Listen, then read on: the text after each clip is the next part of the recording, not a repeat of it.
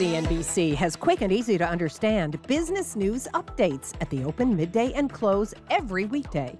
Markets, money, and more from Wall Street to Main Street. I'm CNBC's Jessica Ettinger. Follow and listen to CNBC Business News Updates wherever you get your podcasts. Hello, everybody. Welcome to ETF Edge, the podcast. If you're looking to learn the latest insights on all things exchange traded funds, you're in the right place. Every week, we're bringing you compelling interviews, thoughtful market analysis, and breaking down what it all means for investors. I'm your host, Bob Pisani. Let's get into it. Today on the show, we discuss risks to the bond market and do a deep dive on dividends and dividend ETFs. With so many companies cutting payouts this earnings season, what impact is it all having on dividend oriented ETFs? Now, here's my conversation with Dave Nadig, CIO and Director of Research at ETF Trends. Chris Hempstead, Director of Institutional Business Development at Index IQ, and Simeon Hyman, Global Investment Strategist at ProShares. Gentlemen, welcome. Uh, let's start with the poor showing of these transport ETFs today. I've been mentioning JETS, that's the uh, International Airline ETF, getting clobbered today. Uh, Dave, maybe you can weigh in on this. What has been interesting to me is not that they're getting clobbered, obviously, uh, Mr. Buffett said he was getting out as hurting them, but there's been a huge increase in the shares outstanding in this ETF in the last month and a half or so. Seems to me it's obviously because there are professional investors that are creating shares to essentially short them or to hedge with them. This is exactly what we saw with the oil ETFs uh, a few weeks ago as well. Y- your thoughts on what's going on here, Dave? Yeah, I'm a little skeptical that this is all create to lend. What we've seen is a pattern of consistent 20, 30 million dollar flows day after day, which is really not consistent with a big rise in shares being shorted. We have seen that shares outstanding being shorted go up, but nowhere near as much as the money has come in. So in this case, I think what we're actually seeing is a lot of people trying to call the bottom. Remember, Jets is down something like 56% over the last three months. It's one of the only only sectors of the market, one of the only ETFs affected that never caught a bounce. It's still trading very close to its March lows. So I think a lot of people are hoping that there's a government bailout, which is going to sort of act as the Fed put in this case. It's going to act as that buyer of last resort because there's no question these are beleaguered and beaten up companies my only argument with that is that's what a lot of people said about the oil ETFs, that a lot of people were trying to play the bottom. Now, I, I know there's a difference here. We're dealing with equities in the case of the airline ETF, and with the oil ETF, we're dealing with oil futures, which is a different kind of phenomenon, obviously. But uh, address this issue about professionals going in uh, and, and playing in these ETFs for the purposes of shorting them or hedging with them, or uh, retail investors coming in. In the case of JETS, do you have any sense of where the proportions are there? Well, I think with respect to ETF structure, what we know is that the ETFs themselves create additional liquidity beyond the uh, beyond the individual shares. So that's kind of a good thing from a market construction standpoint. The thing I would note also, just from a uh, um, from a more of a, a market uh, look perspective, is that we know in the downturn that correlations went sky sky high, but now what we're seeing is that dispersion that dispersion that's telling who you know who's going to be winners and who are going to be losers and what's going to be a very idiosyncratic recovery, whether it's uh, uh, troubles for the airlines or the energy sector, uh, benefits for you know, more tech-oriented online retail, things like that. So we saw this coming out in the uh, recovery in 2019 out of the more modest downturn in 2018 that dispersion went big, correlations dropped across the S&P 500. So I think we're starting to see that idiosyncratic risk start to show up as well. Chris, I just wanted to get your thoughts on this. Uh, we were all just discussing the role of professional – uh, investors in ETFs, noting that in the case of JETS and the oil ETFs, the creation of new shares had gone through the roof in the last couple of months. We were talking about where the breakdown is between retail and professional investors. In the case of JETS, I'm talking specifically. Uh, any, any, thoughts on this? You're, you're, you see active trading all the time. What, what do you see here? Yeah, I mean, it's, I mean, look, there's a lot of attention on it, Bob, and I, I don't think I have anything too academic to add, other than the fact that a couple of things are in play when when the price of an ETF or any, any any security really, but oftentimes an ETF drops to a very low number or something along those lines, we see day traders, if you will, jump in and start to trade millions and millions of shares. If you look at what happened with USO, yeah, I understand that you know oil was uh, was a top headline, but I think part of that was also the ease of trading a lot of the security uh, at a low price. It's almost like a uh, it almost seems like a, a gambling tactic at sometimes. So I think with with the airlines being so beat up, and I, and I think there's a lot of people out there, retail, and probably some strategic investors, obviously not Warren Buffett, who might think there's an opportunity to get in here uh, and take a shot. Um, you know, I don't think, you know, it would be my place to say that the airlines are out of the woods, but uh, an ETF like Jets might give people that opportunity to to go in, try to buy low, and and ride a rebound. Yeah. I want to move on, uh, talk a little bit about the Fed because we got some uh, news uh, about a, a, little bit more details on maybe what the Fed's going to be doing buying corporate bond and the high yield uh, ETFs. Um, this this morning we got word they're going to begin buying in early May. Not exactly clear what that means, but they'll be buying $75 billion worth, but they'll be able to leverage that between 7 to 1 and 10 to 1. Not exactly clear how they're going to make that decision. So it's a very large amount of money they're going to be buying. Uh, and uh, in a shot across the bow at everybody was trying to front run uh, the Fed, essentially, they said they would not buy ETFs that are trading at a premium of 1% to the net asset value or even one standard deviation above the net asset value premium over the prior 52 weeks. And boy, was that a mouthful to get through all at one time. Dave Nadig, um, what, what do we make of this? It, this isn't far off from what we already know. It's good to know they're actually going to start buying because we actually didn't know anything about when and if they were going to buy, and apparently they are for all we know, they could have already started buying. So we've gotten confirmation that they haven't. The real news here is this definition of what too big a premium is. And there was a lot of speculation around this because we really don't have an instance where a government entity has come in and said what fair value looks like. So I think, you know, obviously this is important for this specific set of buying facilities. We now know what the playbook looks like. I think this is going to have longer term implications, though, because now it's pretty easy to say, hey, what's too much of a premium or perhaps discount? Well, according to the Fed, it's 1% or one standard deviation more than the last year. I think that's a very reasonable way of thinking about that. The bond market is not nearly as efficient as we see in equities. So a plus or minus 1 on what is being called the net asset value is actually a very reasonable number. I do think this might have the interesting consequence of everybody piling into these ETFs um, trying to get you know get in before the Fed, and then the Fed maybe not even showing up because the per, the persistent premiums. Yeah, well, the premiums have collapsed, though. Uh, Simeon, weigh in on this. The the uh, uh, we, we, went way above the premium, uh, premium to net asset value a few weeks ago, but that premium has collapsed. I looked at it at the close on Friday for LQD. I didn't see much of a premium at all there, and I don't think I saw one for uh, high yield as well. So uh, one percent, I agree with Dave. It sounds reasonable to me. What's what's your read on this? Uh, look, it, it's a reasonable marker. I mean, the one thing that that uh, most agree on with regards to the pricing of uh, fixed income ETFs is that a lot of times the ETFs are just marking things to market before the less liquid yeah. bonds bonds do. So that's an important marker. But also with regards to specifically the Fed now entering the market, I would argue that a lot of this was already priced in because they said that they could do it.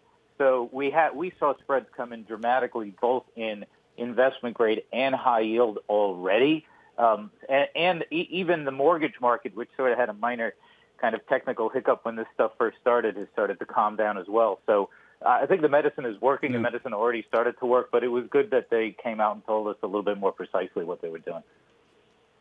And Chris, Chris, I just want you to pick up on, on uh, Simeon's point there. I, I think he's right uh, in this debate. Who, why did we get such a widespread here, uh, a premium? Uh, it, it's because the ETFs had it right, not that they had it wrong. It was the bond market that couldn't price these products. Um, what do you see down the road that could prevent these kinds of premiums and discounts occurring? Is, there a more efficient way to price bonds? Do we need to go to more electronic trading? What, what, what's the lessons we can learn out of this now that everybody's not pointing the finger at you know the ETF business is why that happened. Sure, we all agree yeah, it isn't. I mean, look, I, I, think those of us that, are, that you know that that have spent the last you know 20, 20 plus years you know pricing ETFs on on underlying asset information that's that's tangible and within arm's reach would love to see a more reliable and and real time bond pricing mechanism um, absent that, I, I don't think there's much, you know, that we can do about it right now, other than trust that the true liquidity providers and those who are taking risk in fixed income,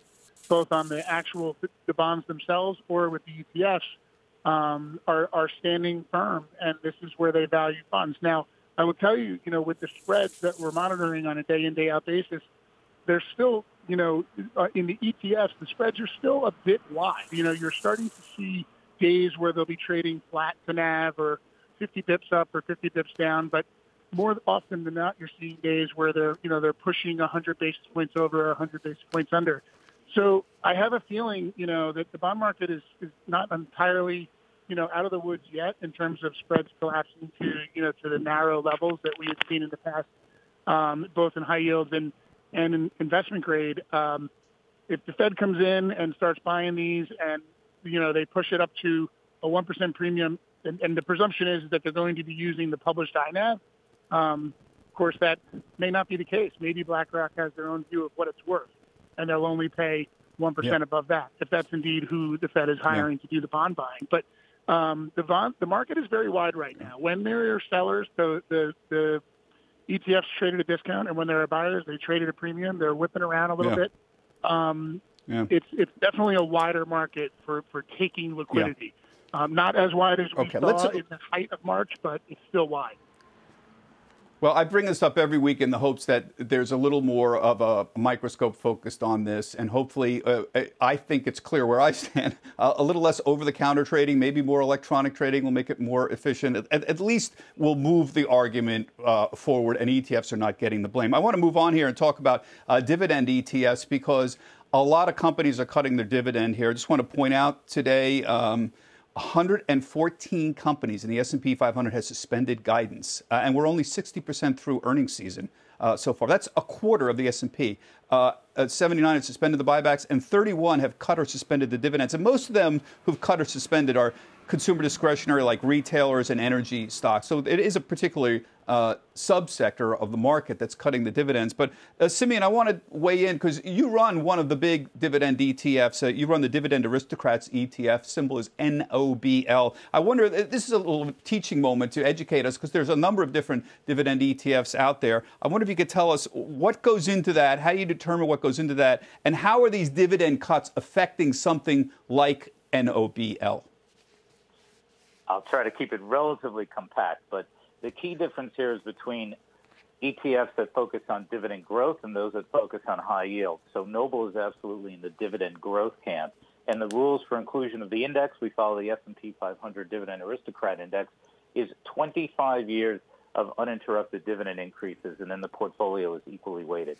This is a very high quality portfolio, and that I think is much of the key here you know, if you look at, as an example, take the S&P 500 by quintile by credit rating. Half of Noble's constituents are in that first quintile. If you looked alternatively at a high dividend ETF like a DVY, only 10 to 15 percent of its constituents are in the first quartile or the first quintile of, of credit rating. So that's really important because what we've seen is the high yielders with the lower credit rating have actually underperformed in this downturn even though interest rates came down, which should have helped them out a little bit. Yeah, that's a that's a great point. So, Dave, we've debated this for many many years, and I think uh, Simeon gave a very good summary there. Generally, if you're a dividend investor, you want to buy companies that are consistently growing their dividend over time, which is noble, of course, um, versus just buying the highest yield. Now, yeah. under some circumstances, if the market's going up, that'll work uh, fine. But in this circumstances, obviously, a company, uh, an ETF like Noble matters here. Can you refine that a little for us? Uh, what, what observation yes. would you make for dividend people? Yeah. So what we're seeing here is a real division in the market between winners and losers. losers. And I'm obviously not the first one to say that. And the winners here, I think dividend increases or at least dividend consistency is a pretty good quality proxy, right? If you actually look at people who've reported what hasn't gotten reported very much is that folks like Apple and J&J and Costco and Newmont, they've all actually increased their dividend this quarter, which I think surprised a lot of people. Now, that's because of two reasons. One is these are companies that have the cash and cash flow to support it, but it also signals management confidence in their ability to weather this storm. So obviously there'll be some changes here. I would not be surprised to see some shifts even in something like Noble because not every one of those holdings is going to be able to keep this up. Up. But regardless, I think that portfolio will continue to be a bit of a winners in this market portfolio because it is that proxy quality. So I agree. Yeah. I think it's a terrible time to be chasing yield, but it's a great time to be trying to find quality cash flow positive companies. Well, Chris, weigh in on this. Um, uh, we, have been talking about the difference between dividend growth and those that have a more emphasis on, on higher yield uh, in their ETF. Uh, how worried should we be about defaults going forward? How, how likely do you think they are? What, how much are we going to be dealing with that? I mean, well, I mean, the good news is, is a lot of the dividend ETFs are, are underweight energy and underweight, you know, some of the oil sectors that the concern for default is the highest uh, look at MacKay Shields, which is one of New York Life's boutique, you know, high yield and investment grade and municipal managers. Um, you know, we talk about these things often uh, in our muni products and our high yield products. Uh, the default concern right now is not incredibly high in, in certain parts of the high yield universe. Obviously, if you look at, you know, state uh, general obligation bonds and, and utilities, sewer and water and things like that, it would be a much lower, lower risk. But if you look at, you know, retirement yeah. facilities and things like that, the risk might be a little bit higher, Bob. So it really depends on what yeah. the funds are holding and what the active manager is going into, um, you know, to qualify that answer. And, and Simeon, apropos of what you were saying here, if, if you want to chase high dividends, you, you do end up with generally more energy stocks, as Chris was saying. So I'm looking at ETFs that have energy sector concentration. Uh, the iShares core dividend, the symbol is HDV, 20% of their shares uh, outstanding are energy stocks. Uh, Noble has only, it says here 2.8%. I don't know if you, if you know that off the top of your head, but um, ProShares, the, the Noble let you control only 2.8%. So there's a very wide range of what you can hold in terms of high dividend in some of these uh, stocks. Um, um, Simeon? No, I, I, I think that's right, Bobby. Uh, you see more energy the more you're stretching for yield. So Noble just having a small amount the other thing I wanted to note, because this is the ETF show, is one of the key advantages of, of owning a basket like this in an ETF like Noble, which is, uh, you know, to Dave's point, yeah, are a couple of names going to cut? Sure, but guess what? When you own the ETF and you're following the index, if a company gets cut, then, and by the way, you want it to be cut from the index because a cutter typically underperforms. So when it gets cut, the proceeds are then invested pro rata across the other, other constituents. So as an example, if you go back to 2008 and you look at the S&P 500 Dividend Aristocrat Index, it lost names in 08, but the dividend actually went up. You could try to do that yourself. You're going to have to. It's a little cumbersome. You have to. You're going to have to sell it. Then you're going to have to move your proceeds around. But owning it in an ETF takes care of that uh, logistical issue for you, and it's another. It's another. Well, is, is that going to happen now? Is that going to happen well, now? You've lo- have you lost any names? Is the dividend going up? Are we having a, so, a 2008 uh, moment ha- here with that? There haven't been any names cut so far from the S&P 500 dividend aristocrats so far. So obviously we monitor that, and we think there'll be far fewer cuts than in the broader market. But just as that extra layer of belt and suspenders, when if there is a name cut, you could actually see the dividend go up. It might stay flat. It probably won't change too much because you're you're automatically reinvesting uh, across the rest of the portfolio. So it's kind of two layers of protection. Fewer will actually cut their dividends, and even for the for the small amount that would, you're redeploying those assets seamlessly in, in the ETF.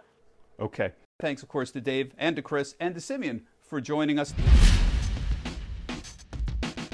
Now it's time to round out the conversation with some thoughtful, in depth analysis and perspective to help you better understand ETFs and put it in the context of today's markets. This is our Markets 102 portion of the podcast. Today we'll be discussing the fundamental importance of ETFs and how we use them.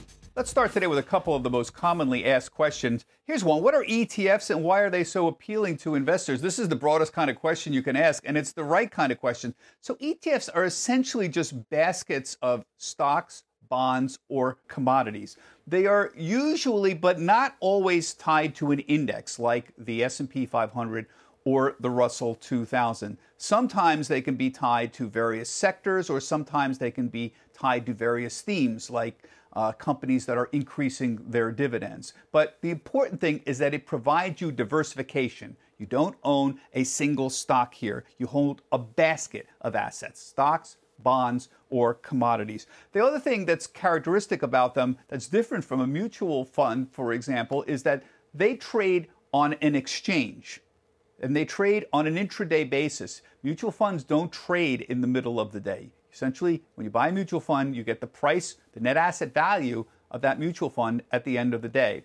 With an exchange traded fund, almost invariably, it trades in the middle of the day. So you'll know at any one moment whether or not you want to buy into it if you're interested in doing that in the middle of the day and what the net asset value is. And again, most of these track a very specific index. So it usually tracks very close to the underlying value, what's called the net asset value. Sometimes that'll diverge. I'll address that in the next question. Another advantage is generally lower costs. A price for a mutual fund is typically higher than a price for an exchange traded fund.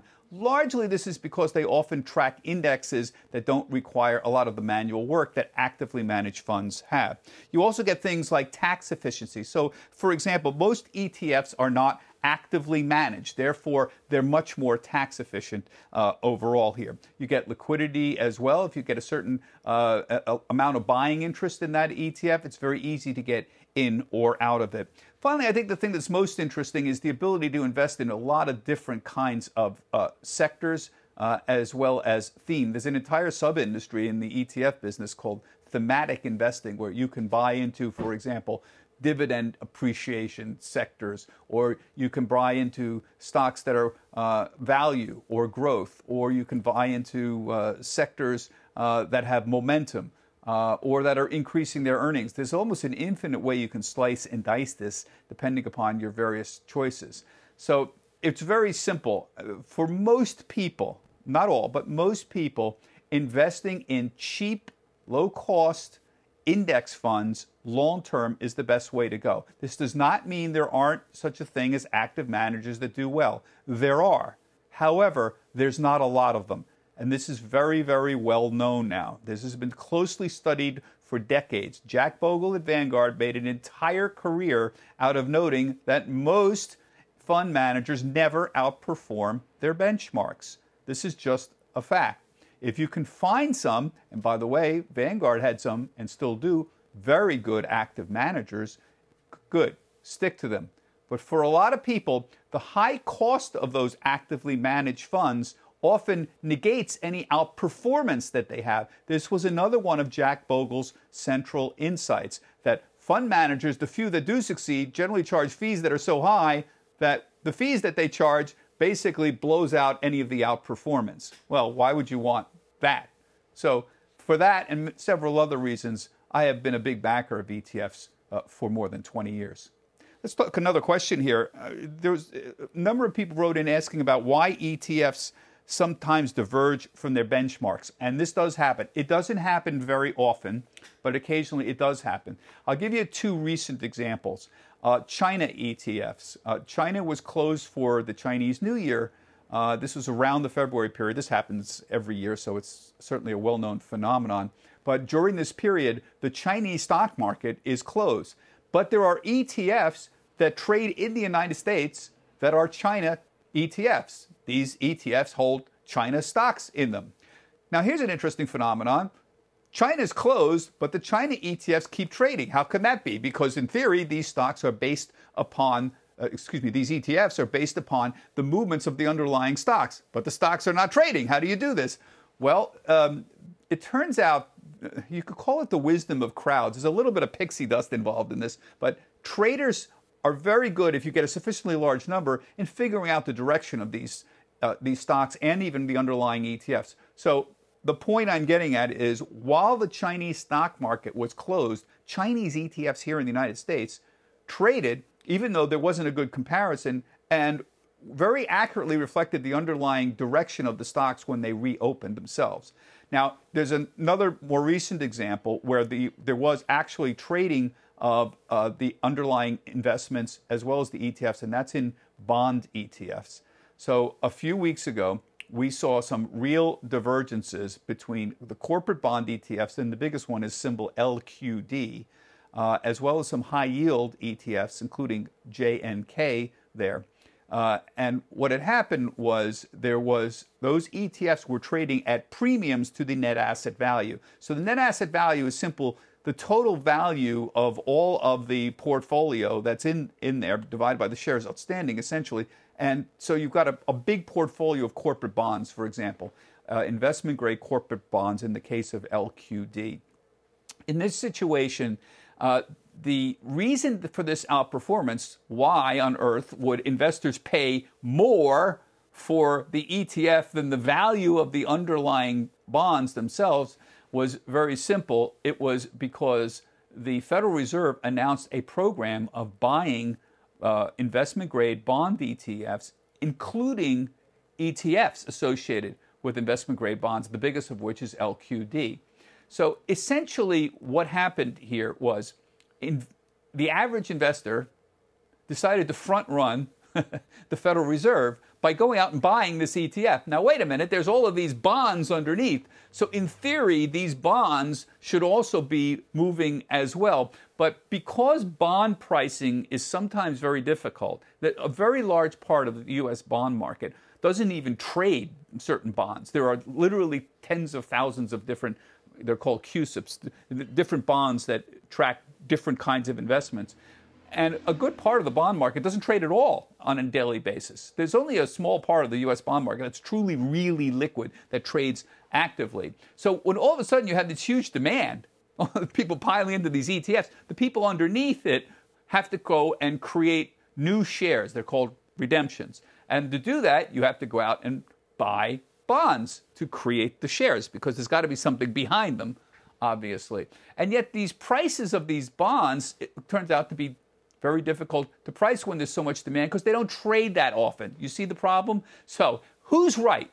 Are the ETFs right because the prices were higher than the underlying value of the bonds? Or the bonds right and it's these, these damn ETF people that are screwing things up? Well, uh, I guess you can guess where I'm going on this. It's the ETFs that are right. Uh, the problem is in we need a better way to do quicker, more accurate bond pricing. This has been known for years. Most bonds still trade what's called OTC, over the counter, where a dealer will call another dealer and say, I got a bond I want to sell, make me an offer here. And that's called OTC, literally on the phone, essentially, over the counter. And that's a very slow, cumbersome way to trade bonds. There have been attempts to make bond trading more electronic. Uh, there are organizations out there that do this already, but it's still very small. It's probably less than 30% of bonds are traded electronically for sure. So the question now is what can be done? How do we sort of drag bond trading into the 21st century? Stocks don't have this problem, by the way. Stocks trade electronically. There's a floor of the New York Stock Exchange, but most trading in stocks happens electronically. There's no, there is a very small over the counter market for stocks, but it trades electronically essentially. Well, why can't the bond market do that? And people have objected that there's too many bond, uh, individual bonds that trade, but they're chipping away at it. So the bottom line to answer this question is you can trade at sometime discounts. ETFs can trade at discounts or premiums to the market. And uh, a, recently, a good part of this time, the ETFs have correctly guessed where things are going. That's it for today. I'm Bob Pisani. Thank you for listening. And make sure you tune in next week. And in the meantime, you can tweet us your questions or topic ideas at ETF Edge CNBC. CNBC has quick and easy to understand business news updates at the open, midday, and close every weekday. Markets, money, and more from Wall Street to Main Street. I'm CNBC's Jessica Ettinger. Follow and listen to CNBC Business News Updates wherever you get your podcasts.